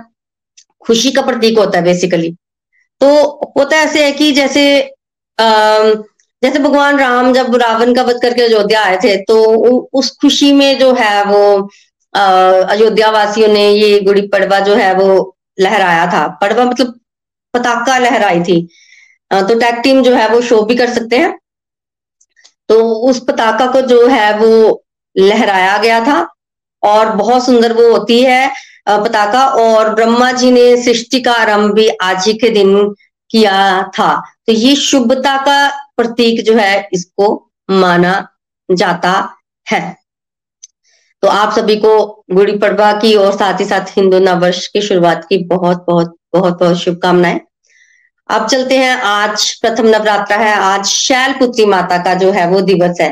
तो बेसिकली दुर्गा माता जो है वो नौ रूपों में जो है वो प्रकट होती हैं और हम दुर्गा माता के नौ रूपों की पूजा करते हैं। दुर्गा माता जो है वो भगवान की सेविका है और भगवान की आज्ञा से जो है वो सेवा कर रही है भक्तों की। अगर हमें दुख भी मिलता है तो वो भी भगवान की कृपा ही होती है ताकि हम भगवान के रास्ते पर जो है आगे बढ़ सके। स्वरूप की चर्चा करते हैं, शैलपुत्री माता की जो स्वरूप है, वो किस तरह का है? देखिए, माता जो है, वो शैलपुत्री माता, वो नंदी पर बेसिकली सवार होती है, नंदी पर। और उनकी ना दो भुजाएँ हैं, दो भुजाएँ। उनकी जो दाहिनी भुजा है, उस पर त्रिशूल है वो त्रिशूल पकड़ के रखती हैं और जो बाई भुजा उस पर कमल कमल का पुष्प उन्होंने जो है वो पकड़ा होता है। और वो नंदी की सवारी करती हैं और दाहिना चरण जो है वो नंदी से नीचे जो है वो झूल रहा है, नंदी से नीचे। और जो उनका बाहिया, बाया चरण है, वो उन्होंने जो है वो मोड़ा हुआ है। तो शैल पुत्री का क्या मतलब है? तो इस तरह से जो माता जो है वो अपने भक्तों पर जो है वो कृपा बरसाती हैं। देखिए शैल पुत्री का मतलब है, शैल बोला जाता है पर्वत को। तो माता का वो स्वरूप जो पर्वत की पुत्री के रूप में प्रकट हुआ, जाने की पार्वती, उसको शैल पुत्री बोला जाता है तो इनका एक नाम पार्वती भी है। तो हुआ इस प्रकार की दक्ष प्रजापति की सबसे छोटी पुत्री सती। सती माता का जो विवाह है, वो भगवान शिव के साथ हुआ था, और भगवान शिव तो कथा प्रेमी है तो वो कथा सुनाते रहते हैं माता को पर माता की इतनी श्रद्धा नहीं है कथा में तो फिर वो उनको अगस्त ऋषि के पास ले गए। अगस्त ऋषि के पास ले जाने का मतलब था कि शायद मैं सुना रहा हूँ तो पार्वती माता सती माता को उतना इंटरेस्ट नहीं आ रहा है। पर हम जब ऋषि मुनियों से सुनेंगे तो उनको इंटरेस्ट आएगा तो वो उनके पास ले गए और जब अगस्त जी ने, अः, सती जी और शिव जी को देखा तो उन्होंने कहा, जगत के माता पिता की जय हो। और जब अगस्त जी ने जय कर दी तो सती माता को लगा, ये तो हमें नमस्कार कर रहे हैं तो इनसे हम क्या कथा श्रवण करेंगे? तो एक तरह से श्रवण में जो है वो थोड़ा सा भेदभाव आ गया। उनके मन में ये बात आ गई तो कथा वो ठीक से श्रवण नहीं कर पाई। और कथा श्रवण की दक्षिणा दी। दक्षिणा में उन्होंने यही मांगा कि आप भी मुझे कथा श्रवण करवाइए। तब शिव जी ने भी कथा श्रवण करवाई और फिर जब वो वापिस जा रहे थे तो उनको रास्ते में भगवान राम के दर्शन हुए। उस समय भगवान राम लीला में थे और माता सीता की खोज में थे। माता सीता को रावण उठा के ले गया था। तो इस तरह से चला हुआ था। तो जब शिव जी ने देखा भगवान राम को तो लीला में उनको डिस्टर्ब करना जो है वो ठीक नहीं समझा तो नमस्कार करके चले गए। अब सती माता को लगा कि क्यों नमस्कार कर रहे हैं इस धारण राजकुमार को, जो कि अपनी पत्नी के लिए विलाप कर रहा है। तो उन्होंने शिव जी से पूछा, अब शिव जी भगवान समझा रहे हैं कि जिनकी कथा श्रवण करके आए ये वही राम है, पर सती माता ने तो कथा श्रवण की ही नहीं। तो फिर उनको कैसे पता चलेगा? तो अल्टीमेटली सती माता पहले तो मानी नहीं तो भगवान ने बोला कि जाओ आप परीक्षा कराओ। तब सती माता भगवान राम की परीक्षा करने गई और उन्होंने माता सीता का रूप बना लिया और सोचा कि जब भगवान मेरे पास आएँगे और मुझे अपनी पत्नी समझेंगे तो इनका जो है वो भांडा फूट जाएगा। पर भगवान राम तो पहचान रहे थे तो उन्होंने जैसे ही माता जो है, सती, वो सीता माता के रूप में उनके सामने आई तो उन्होंने कहा कि वृक्ष केतु शिव जी कहाँ है और माता आप अकेली क्यों है? कहाँ से आ रही है? तो इस तरह से जब उनको पता चला कि सच्ची में भगवान है तो माता जो है वो चली गई और भगवान शिव से जाकर उन्होंने झूठी कह दिया कि कोई परीक्षा नहीं लेके आई, जो आपने कह दिया वही सत्य है। तब भगवान शिव जी ने मन ही मन उनका त्याग किया, ऊपर से देवताओं ने फूलों की वर्षा की, क्योंकि भगवान के मन की बात देवता लोग जो है वो समझ गए। फिर भगवान शिव जी जो है वो समाधि में चले गए। सत्ताईस हज़ार वर्षो तक उन्होंने समाधि बना के रखी और उसके बाद जब वो समाधि से उठे ना तो उन्होंने ना सती माता को सामने अपने बैठने के लिए बोला। तब सती माता समझ गई कि क्योंकि वो हमेशा उनको अपने पास ही बिठाते थे। तब सती माता समझ गई कि इन्होंने मुझे सामने बिठाया मतलब मन से त्याग कर दिया है तो मैं भी इस शरीर को नहीं रखूँगी। उसके पश्चात सती माता जो है वो दक्ष प्रजापति के यज्ञ में गई और जब उन्होंने देखा कि उनके पिता ने जो है वो अपमान किया है आ, मे, मेरे पति का तो उन्होंने वही जो है वो अपने शरीर का जो है वो त्याग कर दिया। और जब उन्होंने शरीर का त्याग किया और वही सती माता जो है, वो अब वो पर्वत की पुत्री पार्वती माता के रूप में प्रकट हुई है। और जब वो प्रकट हुई है तो उनका बहुत सुंदर सा रूप है और पर्वत जो है, वो दृढ़ता का प्रतीक होता है। तो अब माता जो है, वो दृढ़ता से मतलब उनकी कथा में भी श्रद्धा है और वो भगवान शिव जी से पूछती हैं कि मुझे भगवान राम की कथा के बारे में बताएँ। तब भगवान शिव जी बड़े खुश होते हैं और और राम कथा जो है, वो भगवान शिव जी ने माता पार्वती को सुनाई। उसके बाद तो बहुत सुंदर संवाद हुआ। अनंत संहिता में देखिए, ये भी वर्णन आता है कि भगवान शिव जी जो है, वो माता को जो है, वो कौर कथा भी सुना रहे हैं। तो अभी कोई भी आप कथा श्रवण करें तो उसमें शिव जी पार्वती संवाद जो है, वो ज़रूर मिलता है। तो पर्वत मतलब जो दृढ़ता का प्रतीक हो तो माता जो है, वो श्रवण श्रवण को दृढ़ता पूर्वक करती हैं। तो उन्होंने अभी श्रवण को दृढ़ता पूर्वक श्रद्धा से करती हैं। तो प्रथम नवरात्रि शैलपुत्री माता की कृपा हम पर बरसती है, जब हम श्रद्धा पूर्वक जो है वो कथा श्रवण करते हैं। और अगर श्रद्धा पूर्वक कथा श्रवण कर रहे हो आप, और आपकी कथा में रुचि आ रही है तो आप समझिए कि माता शैलपुत्री की कृपा आप पर हो गई है। तो आज के दिन व्रत रखने का भी विधान है, और जब हम व्रत रखते हैं तो हम माता से यही कृपा मांगते हैं कि ये माता जो है, आप हमें श्रद्धा प्रदान करें, आप हमें हम मतलब हमें इतना पुष्ट कर दे कि हम श्रद्धा पूर्वक कथा का श्रवण कर पाए और हमें उसमें आनंद आए।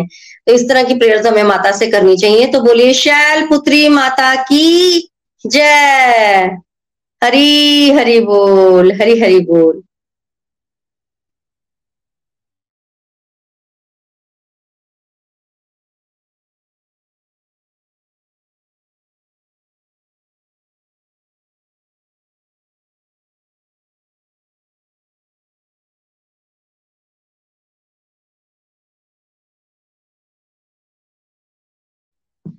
हरी हरि बोल हरी हरि बोल, हरे कृष्णा हरे कृष्णा, कृष्ण, कृष्णा, हरे हरे हरे राम हरे राम राम राम, हरे हरे। तो चलिए फ्रेंड्स आज हम बढ़ते हैं अपने भजन की तरफ़। हमारे साथ पंकज जी हैं। हरी हरि बोल, पंकज जी। हरि बोल। हरी हरि बोल एवरीवन पहले तो हिंदू नववर्ष की आपको सबको बहुत बहुत शुभकामनाएँ हैप्पी नवरात्र है। और माँ शैल पुत्री की जय। बहुत ही सुंदर कथा प्रीति भाभी आपने सुनाई और वाकई में बहुत क्लेटी हुई और बड़ा आनंद आया। और आज का टॉपिक भी बहुत, आज मैं तो बोलूँगा बड़ा इंपॉर्टेंट टॉपिक है, जिसको हम क्या करते हैं कि मैक्सिमम हमारी में मटेरियलिस्टिक लाइफ में मैंने देखा है, जब हम इस ग्रुप के साथ नहीं जुड़े हुए थे गोलक एक्सप्रेस के साथ तो हमारी इंटेंशन भी हुई होती थी कि हम कैसे ज़्यादा से ज़्यादा ग्रो करें। और सबसे पहले हमारा मतलब परेशान होने का कारण क्या होता था? कि ऐसा नहीं होता था कि हमारे पास कम है या ज़्यादा है। ये परेशानी का कारण ही होता था। हमारा परेशानी का कारण मेन होता था कि मेरे पास उसके, मेरे से उसके पास कैसे ज़्यादा आ गया? उसके पास वो चीज़ कैसे प्रोवाइड होगी? उसने वो चीज़ कैसे परचेज कर ली? ये कंपैरिजन के लेवल पे हम क्या होता था कि हम कभी सेटिस्फाइड नहीं हो पाते थे। तो यही इस दौड़ में, इस दुनियादारी की दौड़ में भागते रहते थे। और सेटिस्फैक्शन कभी नहीं मिलती थी।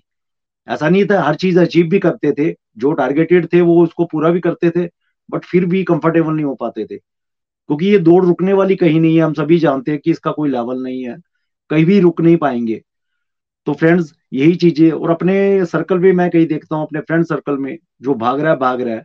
ऐसा नहीं है कि कमी है किसी चीज़ की बट फाइनेंशियली हेल्थ के पीछे इतना भाग रहा है, इतना ज़्यादा भाग रहा है कि उससे क्या हो रहा है, उसकी स्पिरिचुअल हेल्थ तो वीक है जिसके कारण उसकी हर हेल्थ वीक हो रही है। उसको सेटिस्फेक्शन नहीं है डिस्टर्ब है डिप्रेशन में है। तो फ्रेंड्स ऐसी दौड़, ऐसी फाइनेंसिस का कोई हमें बेनिफिट नहीं मिलता, उल्टा हमारा नुकसान ही होता है। बट हमें नीड्स और गेट्स में जब फ़र्क पता चलता है तो हम अपनी नीड्स को पूरा करने में ज़्यादा खुश रहते हैं और हमारा फोकस भी और सबसे पहले बात, बड़ी बात है कि स्पिरिचुअलिटी के रास्ते पर चलने से स्पिरिचुअल हेल्थ स्ट्रॉन्ग होने से हमारे जो फोकस है काम के प्रति अच्छा रहता है, बढ़िया रहता है, जिससे हम बड़े अच्छे से अपना काम को अंजाम दे पाते हैं। तो बहुत प्यारा टॉपिक था और सभी ने बड़ा अच्छा इसको एक्सप्लेन किया। So thank you very much तो आइए, भजन की चल चलते हैं आज। नवरात्रों के कारण एक माता रानी का भजन आपके सामने शेयर करूँगा। मैं तो आता रहा तेरे दर पे सदा, मैया तुझको बुलाने को। आओगी कब भला, मेरे दर पे मैया, घर को मंदिर बनाने को। घर को मंदिर बनाने को। मैं तो आता रहा। नंगे पैरों से, नंगे पैरों से चल चल के माँ मैं। तेरे द्वार पे हर बार आया, तेरे द्वार पे हर बार आया। छाले पड़ जाए पैरों में फिर भी दर्द सह सह के भी मुस्कुराया।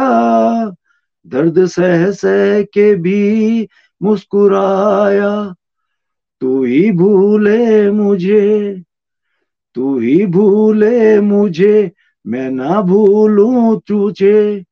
चाहे भूलू जमाने को, मैं तो आता रहा तेरे दर पे सदा मैया तुझको बुलाने को। मैया तुझको बुलाने को। तेरी मूर्त तो हर बार देखी, अपनी सूरत तो आके दिखाना। अपनी सूरत तो आके दिखाना। भोग तेरा लगाया सदा माँ। आके घर पे तू खुद भोग खाना। आके घर पे तू खुद भोग खाना। मैं खिलाऊं तुझे, मैं खिलाऊं तुझे, तू खिलाए मुझे। ऐसा जलवा दिखाने को मैं तो आता रहा, तेरे दर पे सदा मैं तुझको बुलाने को। मैं तुझको बुलाने को। माना मैंने के मैं हूँ भिखारी, तीनों लोगों की तुम हो दाता, तीनों लोगों की तुम हो दाता, दीन से क्या निभाती नहीं हो? माँ बेटे का है जो ये नाता, माँ बेटे का है जो ये नाता। माना कंगाल हूँ, माना कंगाल हूँ, पर तेरा लाल हूँ आजा इतना बताने को। मैं तो आता रहा तेरे दर पे सदा, मैया तुझको बुलाने को। मैया तुझको बुलाने को। जो समझ दी मुझे लाल अपना, फिर मेरा घर क्या तेरा नहीं है? फिर मेरा घर क्या तेरा नहीं है? दूर कितना है तेरे लिए माँ? फिर क्यों लगता क्यों फेरा नहीं है? फिर क्यों लगता माँ फेरा नहीं है? मैं तो मजबूर हूँ, मैं तो मजबूर हूँ रहता मैं दूर हूँ, फिर बुआऊं तुझे मनाने को। मैया तुझको मनाने को। मैं तो आता रहा तेरे दर पे सदा, मैया तुझको बुलाने को। मैया तुझको बुलाने को। आओगी कब भला मेरे घर पे मैया, घर को मंदिर बनाने को। घर को मंदिर बनाने को। जय माता दी हरी हरी बोल। Thank you very much Hari Hari बोल। जय माता दी जय माता दी हरी हरी बोल। पंकज भैया, बहुत सुंदर, बहुत ब्यूटीफुल जो है वो अपने भजन जो है वो हमारे साथ शेयर किया है। थैंक यू फॉर शेयरिंग बड़ा ही आनंद आया सुनकर। बहुत मज़ेदार तो फ्रेंड्स कल इसी टॉपिक को जो है फाइनेंशियल हेल्थ को, आर्थिक स्वास्थ्य को हम लोग आगे कंटिन्यू करेंगे और कुछ कोलोकेंस के विचार जानेंगे कि कैसे उन्होंने जो है, वो फाइनेंशियल हेल्थ को इम्प्रूव किया है। मतलब कैसे वो लिंक करके आपको बताएँगे कि कैसे स्पिरिचुअल हेल्थ को इम्प्रूव करने से उनकी mental physical family health improve हुई और फिर कैसे उनको हेल्प हुई उनके फाइनेंसिस को इम्प्रूव करने में। तो कल सुबह साढ़े पाँच बजे इंडियन टाइम पे हम लोग मिलेंगे। तब तक के लिए हरे कृष्णा हरे कृष्णा कृष्ण कृष्णा हरे हरे हरे राम हरे राम राम राम हरे हरे। हरे कृष्णा हरे कृष्णा कृष्ण कृष्ण हरे हरे हरे राम हरे राम राम राम हरे हरे। हरे कृष्ण हरे कृष्ण कृष्ण कृष्ण हरे हरे हरे राम हरे राम राम राम हरे हरे। Visit through the body free as a soul. Hari Hari Bol, Hari Hari Bol. Transform the world by transforming yourself. Radhe Krishna. घर घर मंदिर हर मन मंदिर घर घर मंदिर हर मन मंदिर हरी हरि बोल एवरीवन हरी हरि बोल गोलोक एक्सप्रेस से जुड़ने के लिए आप हमारे email address info at the rate of Golak express dot O R G द्वारा संपर्क कर सकते हैं या हमारे व्हाट्सएप या Telegram number seven zero one eight zero two six eight two one से भी जुड़ सकते हैं। आप हमसे फेसबुक पेज और यूट्यूब के माध्यम से भी जुड़ सकते हैं। हरी हरी बोल।